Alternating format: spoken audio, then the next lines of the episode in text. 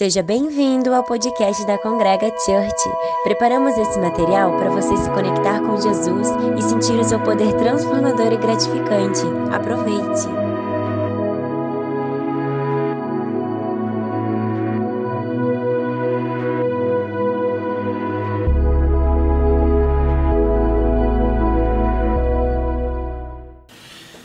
Oi, pessoal da Congrega e demais amigos que nos acompanham nessa experiência online.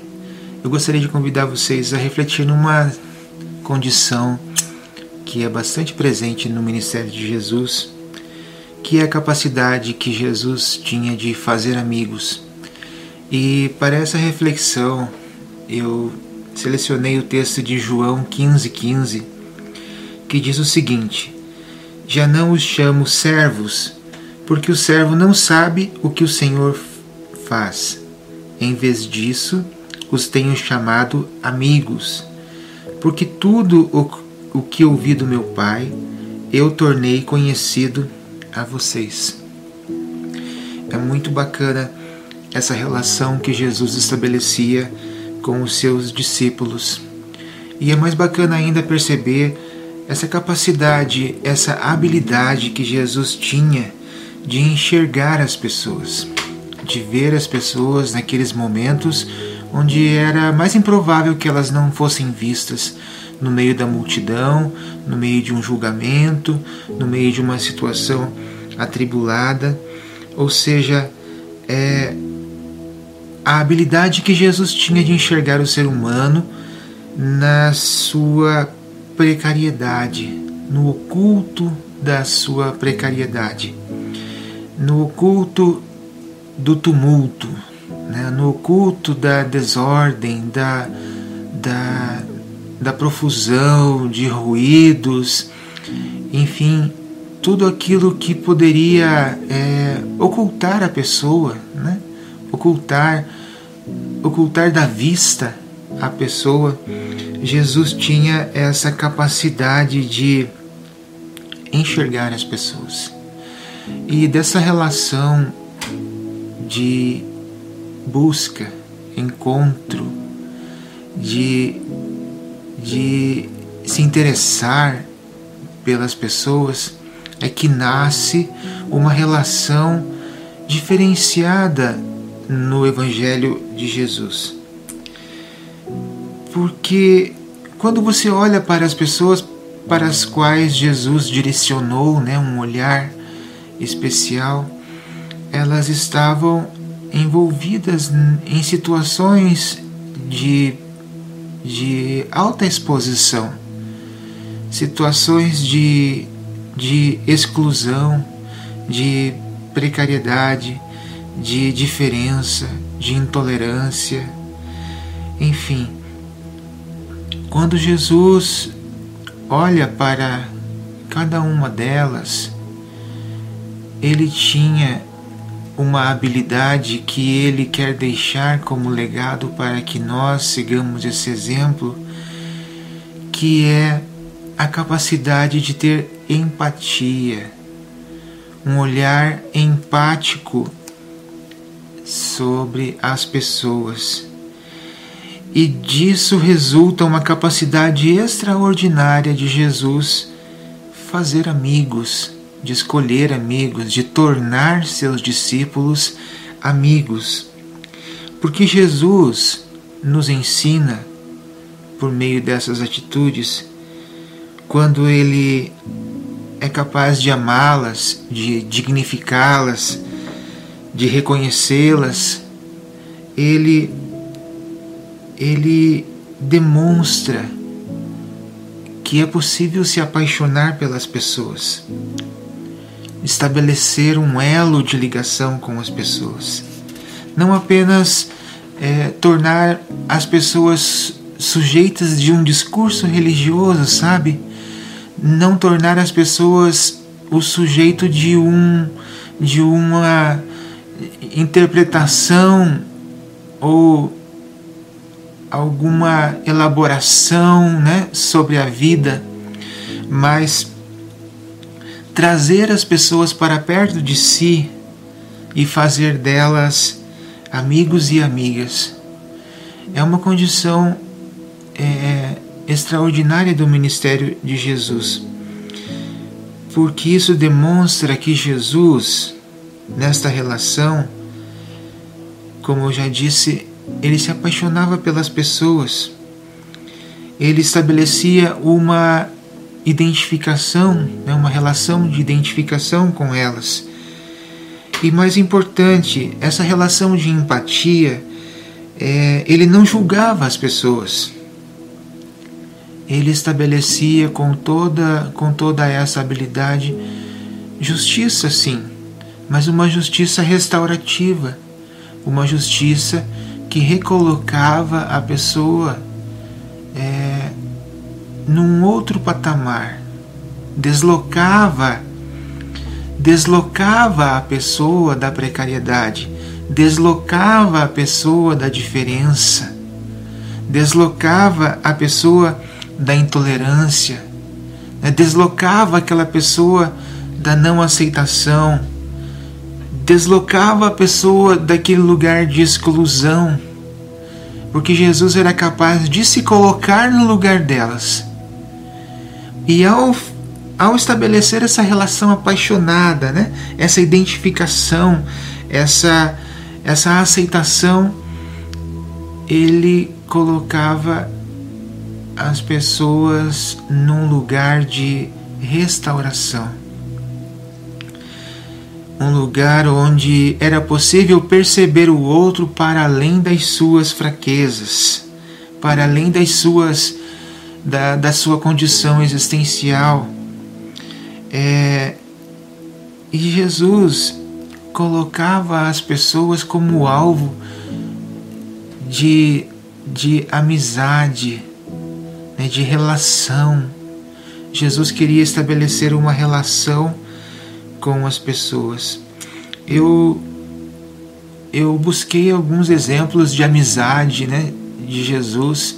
Existem muitos exemplos de amizade nos evangelhos, mas nada é comparável à amizade que ele tinha com Pedro e os dois irmãos, Tiago e João. É, Imagine o lugar onde eles viviam, uma comunidade de pescadores, aquela movimentação, aqueles barcos, as mulheres limpando os peixes, filetando os peixes, as pessoas comprando, barcos chegando, barcos saindo, gaivotas voando, aquela situação, né? Aquela aquela cena é, incrível daquela comunidade de, de pescadores na sua na precariedade do seu ofício, né, com as suas redes artesanais, com os seus barcos, enfim, com toda aquela precariedade, ah, Jesus olha para três pescadores que ganhavam a vida na precariedade é, do seu ofício. Jesus direciona é, o foco do seu olhar para três pessoas Evidentemente que nos evangelhos Jesus vai fazer isso com muitos outros, né, com os doze, mas aqui eu quero falar desses três especialmente. E inverter um pouco a lógica, porque Jesus não, não viu neles nenhuma qualidade, nenhuma habilidade né, extraordinária, nenhum potencial né, de alto desempenho, de resultado Jesus viu neles a precariedade de uma pessoa que sai à noite e não pesca nada, né? que, que tem a obrigação de, de sustentar a sua família, de, de ajudar na sua comunidade, mas que muitas vezes dependia da sorte de lançar a rede e pescar alguma coisa ou não pescar. Essa essa habilidade extraordinária de Jesus olhar para a precariedade das pessoas e, e vê-las como um ser humano, como pessoas é, no limite da sua, da sua humanidade e perceber que delas pode surgir um, uma grande uma grande amizade.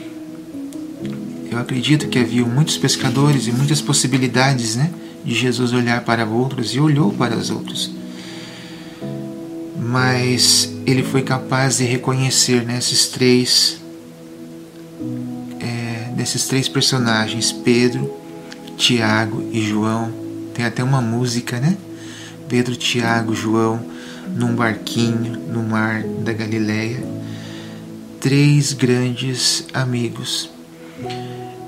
Ao ler os evangelhos e a história da qual eles são protagonistas, nós podemos colher um legado.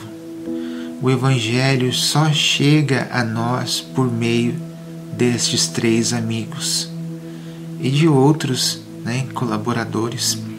Mas esses três amigos, esses três pescadores, esses três improváveis, improváveis discípulos são os embaixadores de um evangelho, né, o legado apostólico que é fruto destes três amigos. E é diante deste cenário, né, deste cenário de, de tentar identificar o olhar de Jesus, o, o foco de Jesus na, na condição relacional do ser humano. É por meio de um evangelho relacional que muitas pessoas foram restauradas. Antes de Jesus fazer um milagre, ele sempre pronunciava algum ensinamento. Ele sempre pronunciava algo algo de confronto, mas não era um confronto ou uma, um, uma pronúncia de acusação nem de, de desqualificação. Jesus atuava por meio de um evangelho relacional e ensinou os seus discípulos este evangelho que é relacional. É lógico que Jesus ensina a, a todos eles a amar a Deus sobre todas as coisas, mas ele também ensina a amar o próximo como a si mesmo. Ele horizontaliza as relações que antes eram verticalizadas por meio de uma lei extremamente deturpada, extremamente é, desorientada né, pelos, pelos, pelos religiosos da sua época, uma, uma religião que, que estabelecia um grande, uma grande importância né, é, vertical em detrimento de uma relação é, horizontalizada com as pessoas. E então esse evangelho restaurativo tem na sua base o relacionamento. E esse relacionamento que Jesus está ensinando por meio da amizade inclui intimidade. Intimidade, verdade. Verdade não aquela verdade no sentido de querer mostrar o melhor de si, mas ser pego de surpresa na sua precariedade. Muitas vezes Jesus chegava de surpresa no meio daqueles pescadores tem até uma vez que Jesus chega e Pedro estava sem roupa, né? É, Jesus chega e encontra as pessoas no seu, no seu dia a dia, no seu cotidiano, nas coisas que as pessoas costumam fazer, né? E, e nesse cotidiano ele, ele é capaz de amá-las na sua verdade, na sua, na sua inteireza, né? no seu cotidiano real. Então, Pedro, Tiago e João na praia, Pedro, Tiago e João no barco, é, evoluem, caminham uma jornada é, com Cristo. E é um momento muito angustiante na, no ministério de Jesus, no qual Jesus chama Pedro, Tiago e João ao monte e ali ele se transfigura e traz grandes revelações para essas três personagens. E Jesus tinha muitos outros amigos. O que dizer de Lázaro, né? E Marta e Maria. Quando Lázaro quando Lázaro morre, Jesus chora. Jesus sente profundamente a morte de um amigo. E quando Jesus fala né, nesse, nesse texto lá de João, não os chamo servos, ele está, ele está enfatizando uma, um ensinamento que o servo, neste contexto de amizade, né, não os chamo servos, porque o servo não sabe o que o, senhor, o seu senhor faz. Em vez disso, os tenho chamado amigos. Jesus estava falando de um outro tipo de serviço. Não é o servo que obedece cegamente, faz as coisas religiosamente, cumpre suas obrigações, né? As suas, os seus propósitos, preceitos e dogmas de uma religiosidade morta e sem vida. Jesus está dizendo que a vida do Evangelho é relacional, mas esse relacional não é só uma definição, ele é um chamado à amizade. E essa amizade tem na base o serviço. Não é deixar de ser servo, mas pela amizade servirmos uns aos outros. Serviço é o serviço não é um serviço religioso de sacrifícios, de, de né, modalidades de desempenho religioso, mas a, a verdadeira religião está a servir o seu amigo, estar, estar, estar ao lado do seu amigo, servirmos uns aos outros. E aí está a base desse evangelho no qual Jesus estava conjugando né, esse ensinamento que conjuga amor e obediência. Amor, porque não existe amizade sem amor. Mas também não existe uma relação autêntica com Deus sem obediência. É preciso que nós reconheçamos Jesus como amigo nesse contexto de obedecermos aquilo que ele é, recebeu do Pai. Nisto somos, somos reconhecidos como, como amigos. Mas essa, essa amizade é baseada no amor. E sem amor não faz sentido obedecer. Obedecer sem amor é servidão. E Jesus estava mostrando para aquelas pessoas que a religião, no, no contexto de, uma, de, uma, de um legalismo, de uma religiosidade, estabelecia esse tipo de servidão. Servidão que coloca as pessoas num estado de alienação alienação do outro, alienação da sua condição, alienação até do próprio conhecimento de Deus. Então veja, é, que Jesus está ensinando um, um modo de viver, um modo de amizade que é compartilhado Ser amigo é compartilhar, andar junto. Ser discípulo, do ponto de vista de Jesus, é andar junto com Ele. Andar junto. E agora a gente pode fazer uma pergunta assim: bom, nós estamos falando lá do tempo de Jesus. E no nosso tempo, no nosso dia, né? Quem são os amigos de Jesus hoje?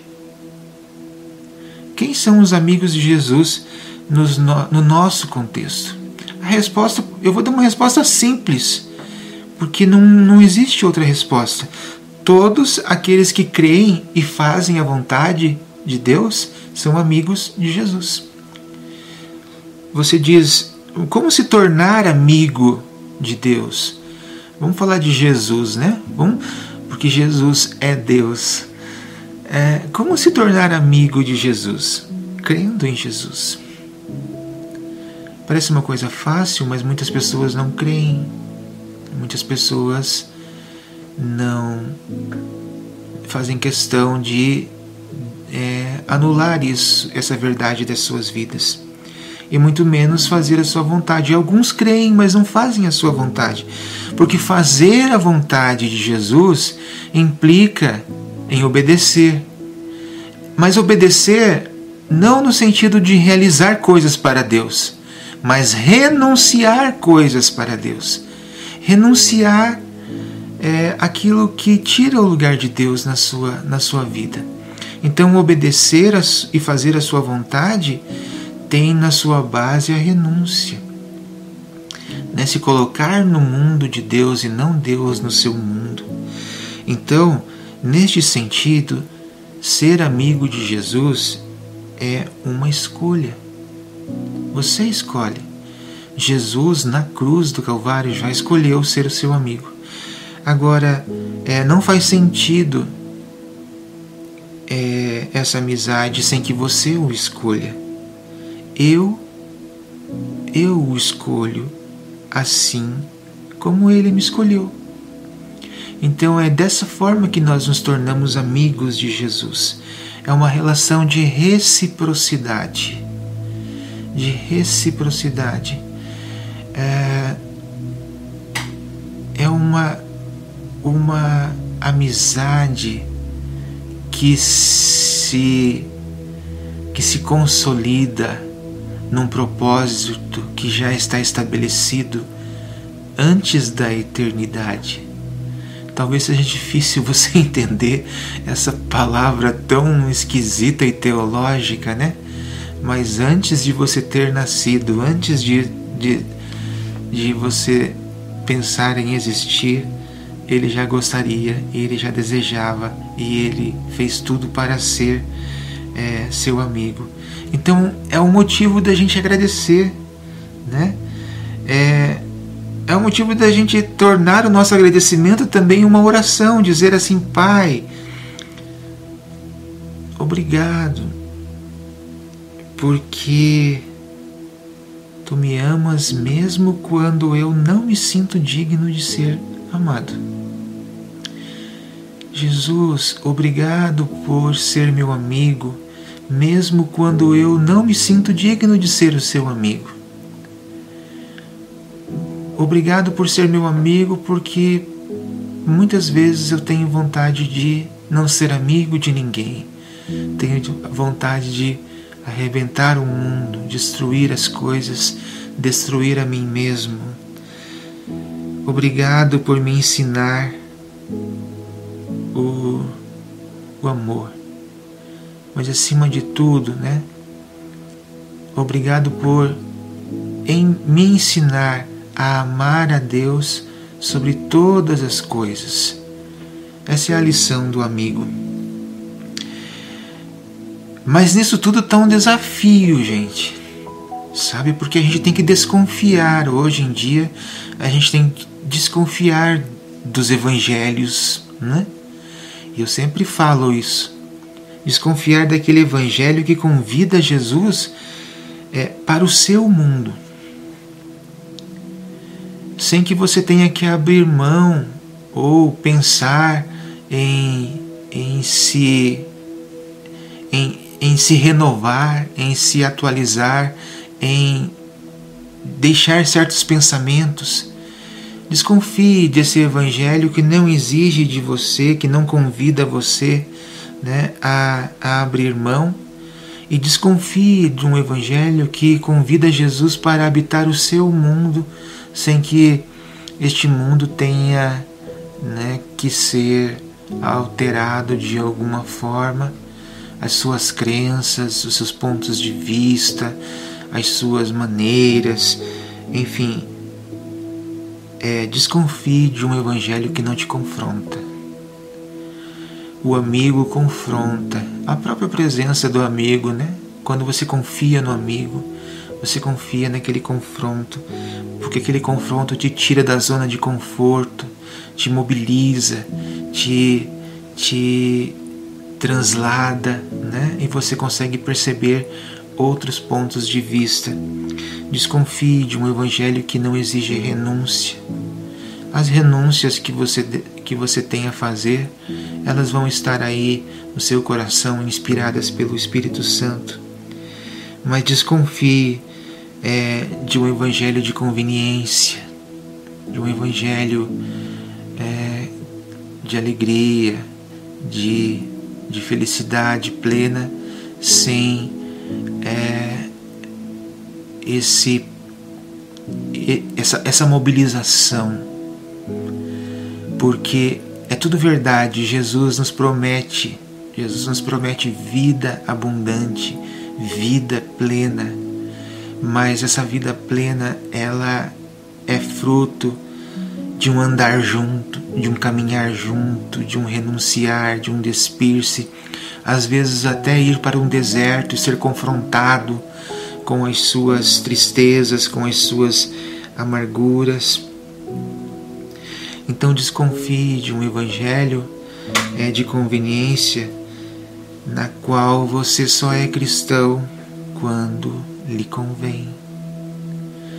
E hoje eu estou desafiando você a duas coisas: a entregar-se neste amor apaixonado por Jesus e tornar-se amigo de Jesus, mas também é, ingressar num caminho que desconfia de palavras doces, de um evangelho fácil, de um evangelho com cheiro de camomila, né, que, que te coloca num lugar de conforto é, e não exige de você determinadas renúncias.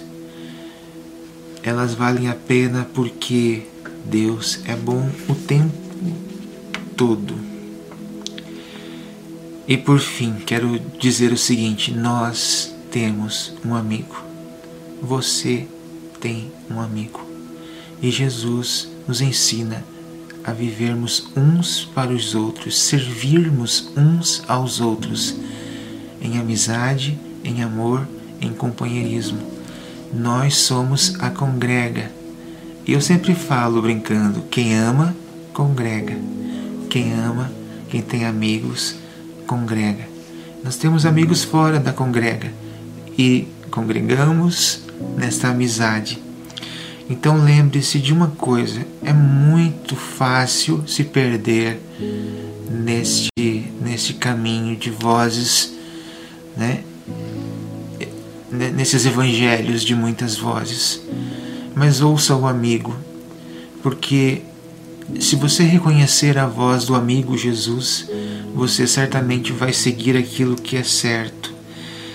E especialmente para um grupo de pessoas, eu quero dizer o seguinte: que você, neste contexto relacional de amizade, quero dizer o seguinte: que as suas falhas, a sua precariedade não te define. É possível uma vida transformada. Os seus pensamentos não te definem, porque você pode ter uma mente transformada, renovada. É, mas especialmente as suas falhas. Né? Deus não deixa os seus amigos quando eles falham. Deus não nos abandona quando nós nos falhamos. E nisto está o amor apaixonado de Jesus por seus amigos, porque todos os amigos de Jesus falharam. Pedro falhou, pisou na bola, feio com Jesus. E no momento de confusão e de, de, de perda de rumo, de foco, todos eles falharam em algum momento. Se você lê Atos dos Apóstolos, gente, é uma coisa muito incrível como Deus, no meio da precariedade, organiza né, um cristianismo que invade o mundo.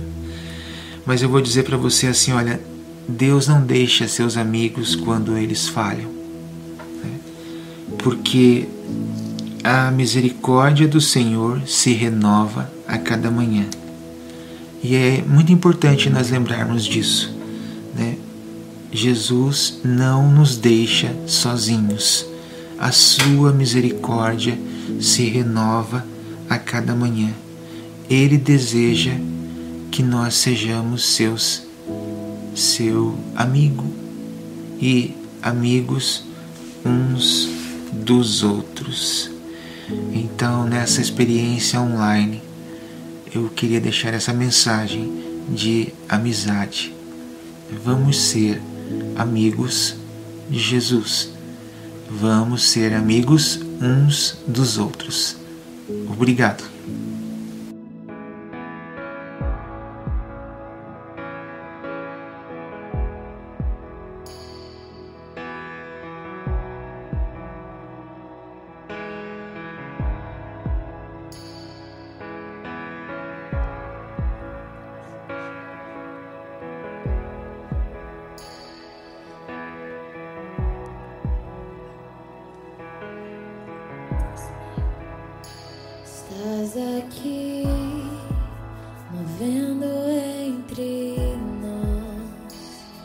the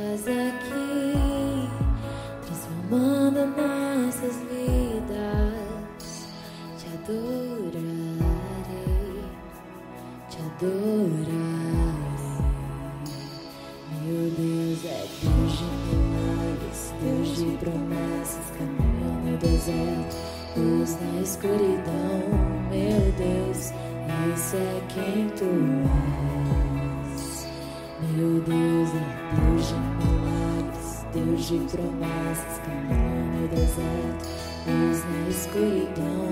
Meu Deus, isso é quem tu és.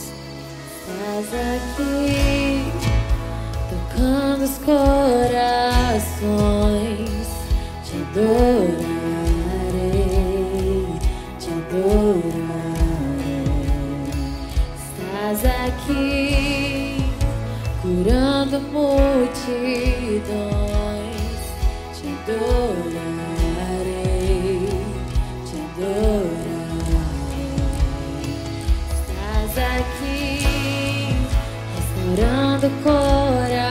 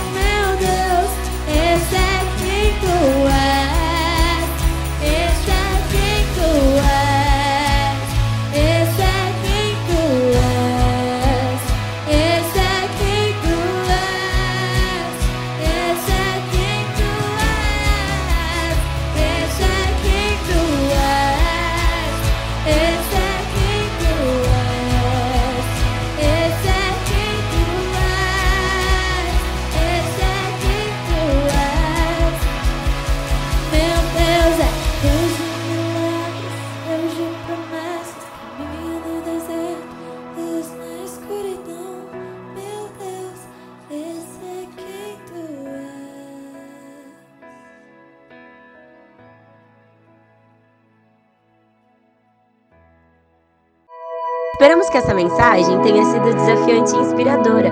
Quer saber mais sobre a Congrega? Siga-nos nas redes sociais, Facebook, Instagram e Twitter.